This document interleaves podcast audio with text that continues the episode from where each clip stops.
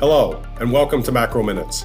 During each episode, we will be joined by RBC Capital Markets experts to provide high conviction insights on the latest developments in financial markets and the global economy. Please listen to the end of this recording for important disclosures. Hi, welcome to the June 14th edition of Macro Minutes.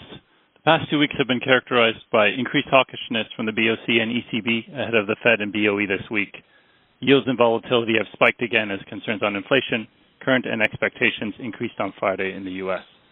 To help us navigate this landscape, we have a full slate of RBC experts on the agenda today. Blake will discuss tomorrow's Fed meeting, the Fed call more broadly, and implications for treasuries. Amy will look at option market pricing following Friday CPI and University of Michigan sentiment reports. Peter will look back to the ECB and look ahead to the BOE and Elsa will go through the latest in FX space. Rob will give insights on the RBA's surprise 50 basis point hike. And to finish off, I'll discuss re- recent hawkish BOC developments and the potential for 75 beeps from them in July. With that, I'll flip it over to Blake.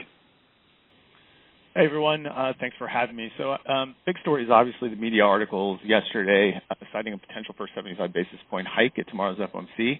Um, these were widely believed to be a leak directly from the FOMC, who obviously couldn't speak on the record given that they're well into the pre-FOMC blackout period.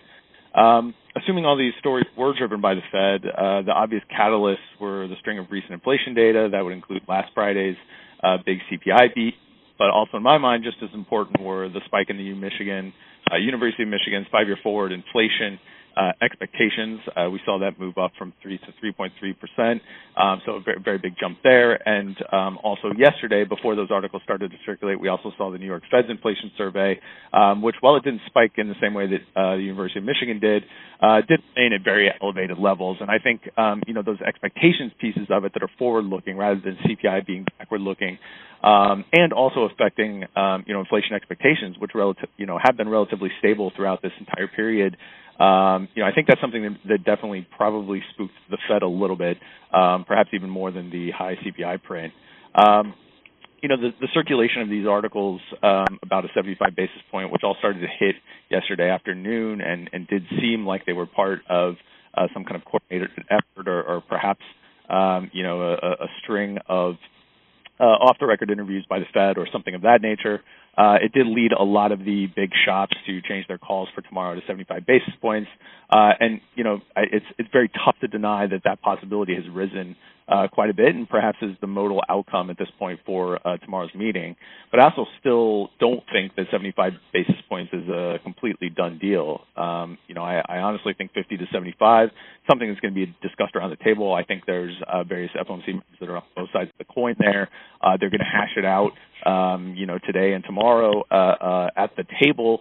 And because of that, um, you know, there wasn't actually a decision, a finalized decision that even would have been uh, uh, available to uh, to guide the press. So I really think what was probably more likely is that the Fed wanted some kind of optionality baked into markets so they could at least have that conversation and have the option of delivering a 75 uh, without completely uh, uh, upending markets. And they did, you know, may have done this via the press. Um, prior to the, you know, prior to these articles coming out yesterday, I, I was steadfastly in the um, 50 basis point camp. I thought they would move more to utilize forward guidance um, to kind of push the terminal rate higher. Uh, you know, they would allow that kind of uh, um, operating mechanism to provide any further tightening of financial conditions rather than kind of front load, you know, further front loading 75 basis point, 100 basis point hikes, um, things of those nature. Uh, but you know, this media articles out of the blue, um, 48 hours before an FOMC meeting is really tough to ignore. Um, you know, maybe it's just my priors talking here, but I still think 75, 50, long discussion, 50 basis points could still win out. Um, you know, I, I think at this point it's pretty clear that that would be paired with some type of strong setup for 75 in July or even uh, July and September. Uh, and it's such a bias towards kind of owning June, which uh, we've at this point we have more than an 80% chance of a 75 basis point hike baked in. Um, but you would also probably want to pair this with something like July, which also has a pretty fair hike, uh, pretty fair uh, odds of a 75 basis point hike priced in. Um, that would kind of help to cap some of the downside in the event they do hike 75 basis points in June, um, given that July is probably also tied to the fate of June. Uh, I think what, the way markets will most likely react, um, you know, to a 75 in June is um, is, is, is you know to kind of seek that increased July odds of the 75 and even push that perhaps to 100, you know, into that kind of 100 basis point territory. Uh, whereas, you know, September and beyond, it'd probably be a pull forward out of those months. Um, and, and I would expect the pricing to kind of reflect that, where June and July both go up, uh, you know, 75 basis points and beyond, perhaps for July, while September and November and December uh, see some of their odds of 75s or 50s taken out. Um, you know, what does this all mean further out the curve? Uh, my expectations for a while, you know, you've heard me on these calls talk about uh, this kind of give and take, where I think that as we go forward and more hawkish Fed get, gets priced in, uh, that comes at the expense of increased expectations for a hard landing or recession. Um, and because of that, I've felt that you know 10, the upside to 10s is relatively capped. Um, you know, obviously it's a bit difficult to, to, to say after we had such a large move uh, over the last few days in 10, such a large sell-off. Um, but it is notable that the curve's been kind of chopping around a bit since yesterday. We had a big flattening coming into uh, coming into yesterday, but on the actual uh, pricing in of that 75 basis points, the curve hasn't really flattened, which has been a bit confounding to me because I thought this would be much more drive much more of this kind of hard landing recession type of thinking. Um, you know, it's very possible that we're still chopping around, and that after this smoke settles, um, and you know, I could see this kind of volatility remaining into Powell's test, congressional testimony next week. Um, but after we get through these kind of risk events um, and the smoke starts to settle, I think we do start to get back in this dynamic where the more hawkish Fed expectations being priced in the front end do provide some support for the back end that takes tens back down towards that 3% level, and we start trading in more of a range for the summer. Uh, and I'll stop there unless there's any questions. Thanks. Thanks for those insights, Blake. We'll now move to Amy for a look at the volatility space. Hey, good morning, guys. Thanks for having me on. So, look, from the volatility side, clearly uh, volatility woke up post Friday's CPI print. We now have the VIX standing at 33 spot four. We have the curve steep. The current S&P Wednesday at the money straddle was breaking even at 2.9% ahead of the Fed meeting. And look, we we're waiting for the Fed with uh, bated breath here, and all different measures of hedging demand and tails are higher as expected. So to just walk you through a couple key metrics, when you look at the one standard deviation tail, the skew, we move from the first percentile to the ninth over a five-year percentile period. The tails move from the 12th percentile to the 60th Vol-of-vol, so the volatility of VIX moved from 40th to 70th percentile, and rates vol uh, was already high, it was in the 96th percentile, but basically moved to an all-time high. And then two key ratios that we watch. One is the SDEX versus the VVIX. So looking at if S&P puts are a better hedge compared to VIX calls, that's moved close to a one-year high, essentially saying VIX calls have become expensive. And then when you look at move versus VIX, essentially a proxy of how rates vol is behaving relative to equity vol, that's still on par with each other. The way I would read that is one has not been leading the other. They're actually both kind of moving in lockstep as opposed to two months ago where rates vol was really leading uh, the entire cross asset volatility sphere. Um, and another key metric we look at is called skew buying power. Essentially, it says, look, if on a two-month rolling basis you sold one uh, 10% out of the money put in the S&P, how much upside are you buying? We've seen this metric go as high as 50 times. It's only at two times. So, uh, you know, like how do you think about that in an environment where there's a lot of whipsaw and obviously the market has gone down? Essentially, what it's saying is even though we do see demand for hedges, it's first not really in the down 10%, kind of call it one standard deviation range. It's much more in the tails. And, and that has been consistently true all year. And second, it means that you know, people are also worried about the up crash scenario here, and that's why you see that upside vol uh, expensive enough that your skew buying power is low. Um, and I can tell you from a positioning perspective, what a lot of people fear that not only is the downside tail, but it is a fact that they are concerned that they have degrossed, de-risked hedge or whatnot. But if the inflection point to an up crash happens, that they cannot be nimble enough uh, to own that upside. So that's why that bid is there as well. A couple things that we're seeing uh, from the options market specifically that our team has highlighted, there's been more hedging on the bond proxy ETFs. We saw that go through yesterday uh, in your related ETFs like HYG and LQD. And the other thing is on moves like this, we've actually seen hedge monetization as well as rolling down. So there are people who are essentially taking money off the table. They've made a lot of money on hedges, especially like a day like yesterday. And then some clients are moving to even lower levels from here. A common question that I get is, has volatility peaked? Um, I'll say two things about this. The first is, while we're we're nowhere near the peaks that we really saw in March 2020, you know, we had a VIX that hit 80. We haven't had a period of persistently high volatility as we have now, and that has been part of what has made it feel like volatility is very high, even though we're still a sub 40 VIX, and you know we were much higher levels. It was much briefer during March 2020 than it is now, uh, and that has driven some of what I would say is the poor sentiment relative to the actuality of where skew is.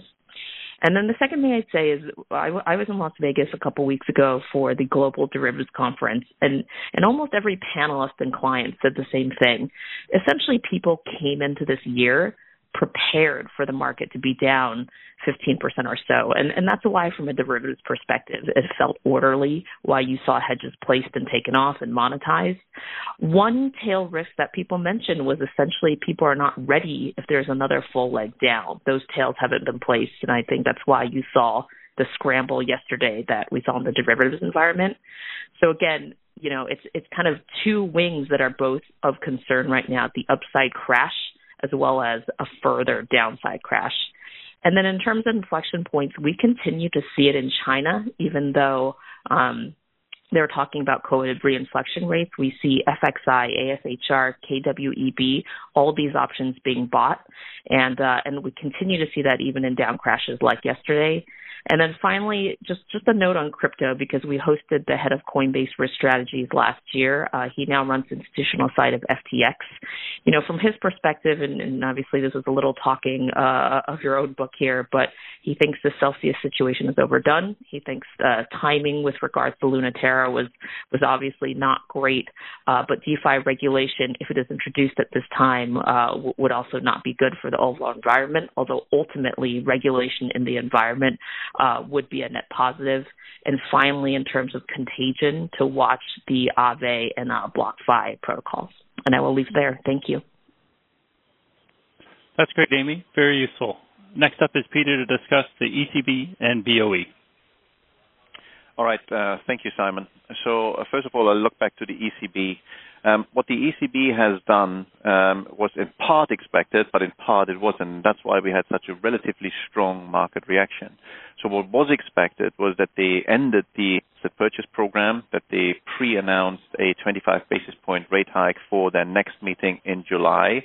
Um, and what wasn't expected, however, was that they also pre-announced a uh, uh, uh, rate hike in September and said that if um, the situation as regards inflation just persists at current levels, a larger move would be required. So, in other words, they put a 50 basis point rate hike for September not only on the table, but made it a default option unless things materially change to the better, which seem very unlikely.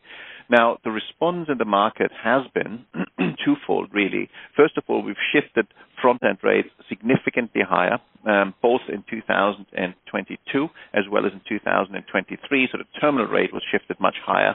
Um, the market has been um, pricing now 250 um, to 275 at the peak rate, which is significantly higher to what the ECB has said neutral is, around about 150. Um, but I think that's uh, it's not going to go away.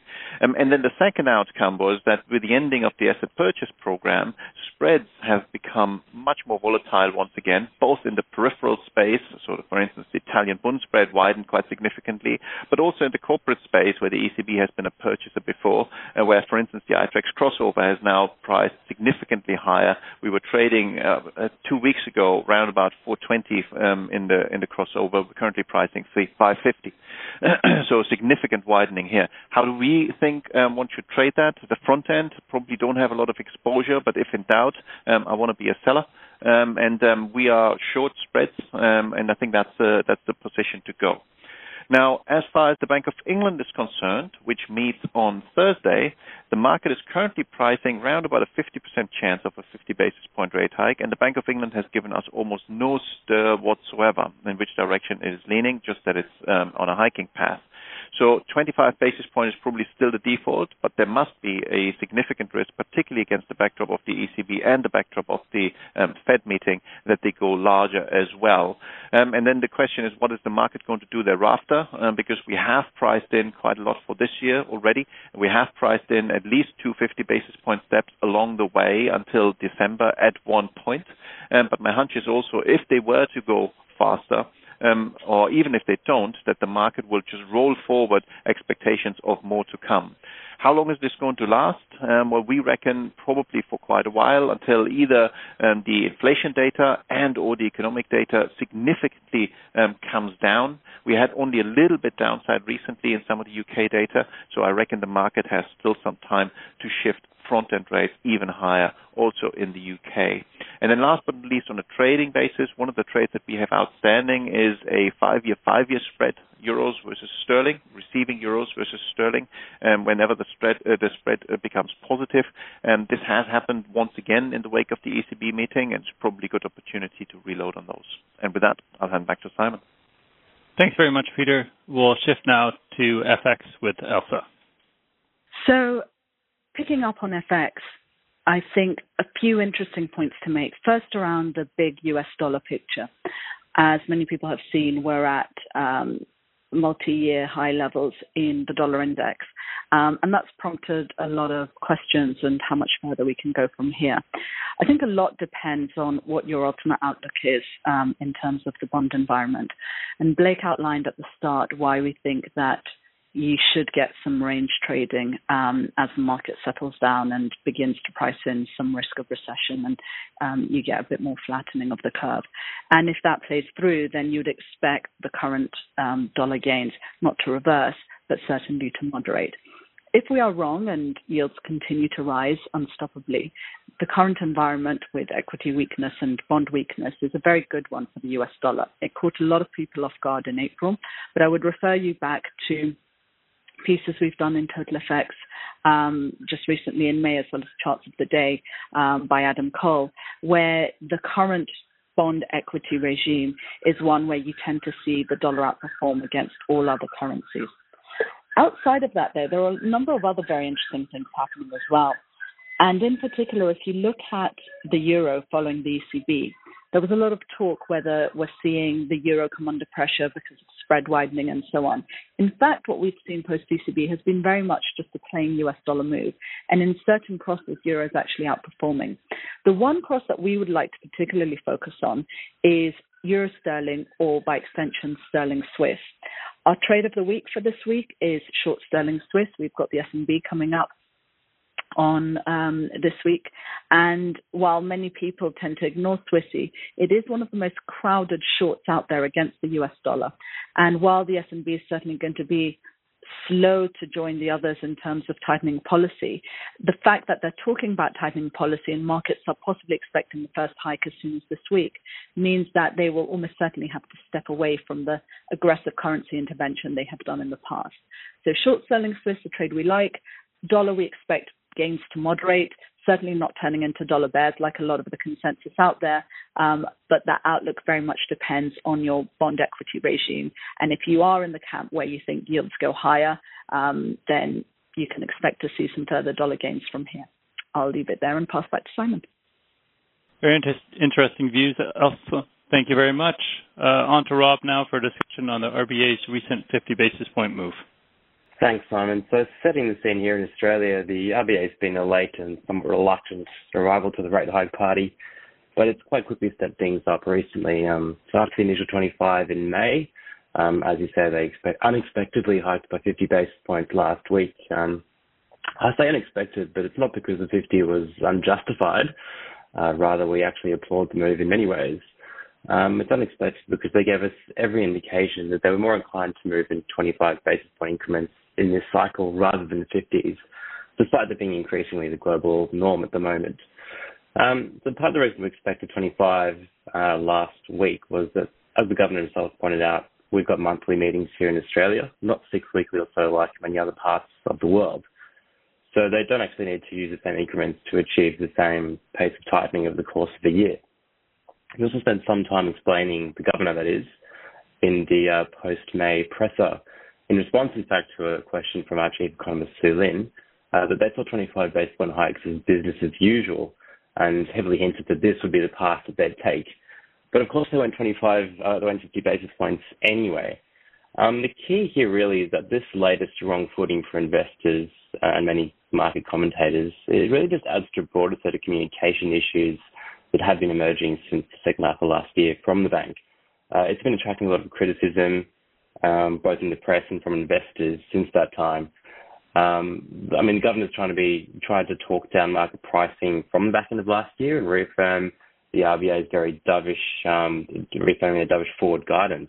Um, but it's had to take quite a backflip this year, and it's still not quite managing to nail down the communication piece as well as many of the other banks globally are managing to do. Um, so it has made things a bit more difficult to read in Australia, and in some of our conversations with investors as well, has actually discouraged them from um, be, being in the Aussie market. Uh, so in many ways, kind of punishing the, the government, for instance, from, for its fundraising and so on, and certainly making things a bit more difficult and illiquid in Australia as well.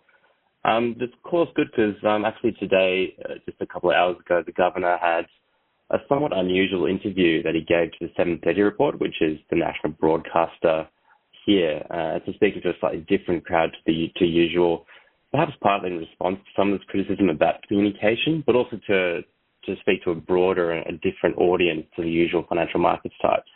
And there are two purposes, I think, to today's interview. The first, getting the message out, out there to many other segments of the population to try and explain what they're doing by suddenly moving to rate hikes.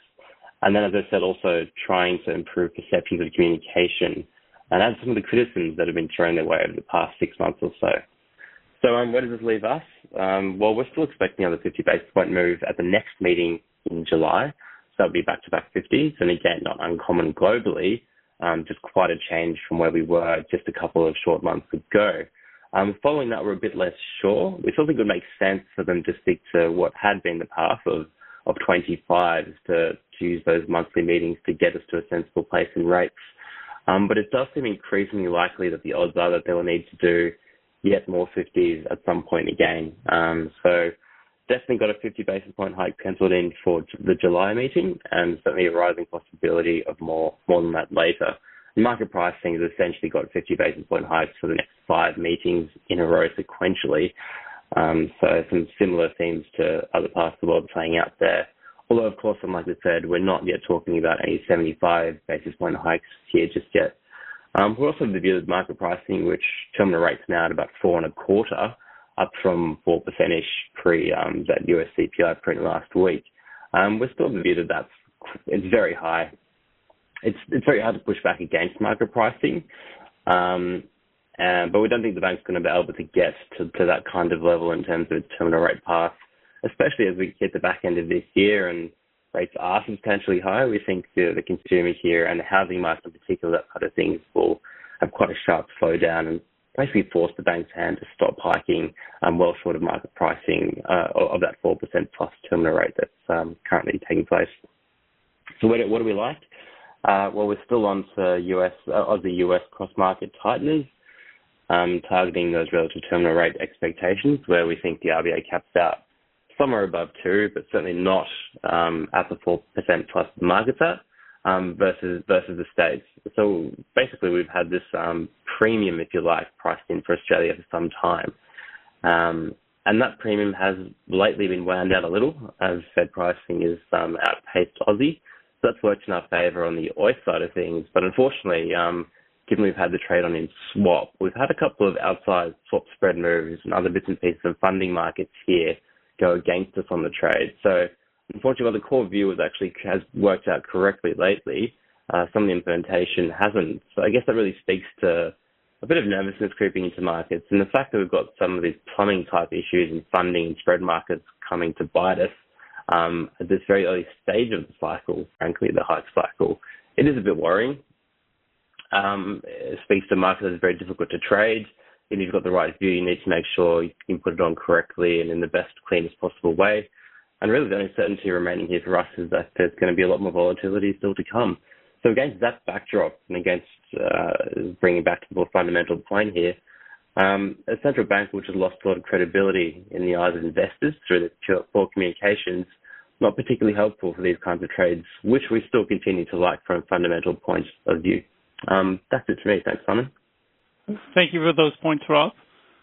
Uh, now I'll shift to Canada. A lot has happened in the past two weeks, uh, starting off with the June 1st policy decision and the follow-up progress report the next day.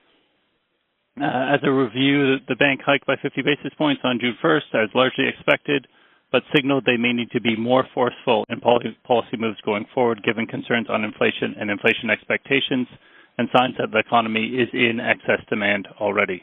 Uh, this suggests the potential for a 75 basis point move at the next meeting on July 13th. On terminal pricing, uh, Deputy Governor Beaudry was asked in, the press conference after the progress report about whether the bank would cause a recession uh, and emphasized that inflation was their target. So implying that um, they would do what they could for, for growth, but really inflation was was the very very much the primary focus. Uh, Governor Macklem was a bit more nuanced on the subject last week at the press conference for the FSR uh, saying they see a soft landing as achievable, want to bring demand in line with supply but not choke off the economy, um, but also suggested the primacy of inflation expectations there. Uh, looking ahead, uh, we think next Wednesday's May CPI report will be very determinant for the 50 basis point versus 75 discussion uh, at the July 13th meeting. Uh, headline greater than 7, 7.5% and or another material increase in the core measures would likely see pricing solidified around 75 basis points. Uh, we do currently forecast a 50 basis point hike in July, uh, but as noted, we will be watching the, the CPI report closely for implications. And also, if the Fed does go 75 basis points tomorrow, then the hurdle is likely lower for a 75 basis point move from the bank in July. Uh, looking further out, accelerated near-term hike pricing makes some sense as central banks move towards into their neutral policy rate ranges um, but alongside this, we have seen a sharp rise in terminal pricing. So, for example, close to 4% uh, for Canada in the first half of next year. Uh, we think it's much more likely that bank goes 75 at the July meeting than they reach 4% for the terminal rate, uh, given inflation dynamics expected in the second half of this year and the impact of tightening on the broad economy and as that flows through. Uh, so overall, uh, so we do think that the, the terminal pricing is uh, is much too high uh, relative to what we'd expect to go through. And with that, uh, that'll conclude the call. This content is based on information available at the time it was recorded and is for informational purposes only. It is not an offer to buy or sell or a solicitation, and no recommendations are implied. It is outside the scope of this communication to consider whether it is suitable for you and your financial objectives.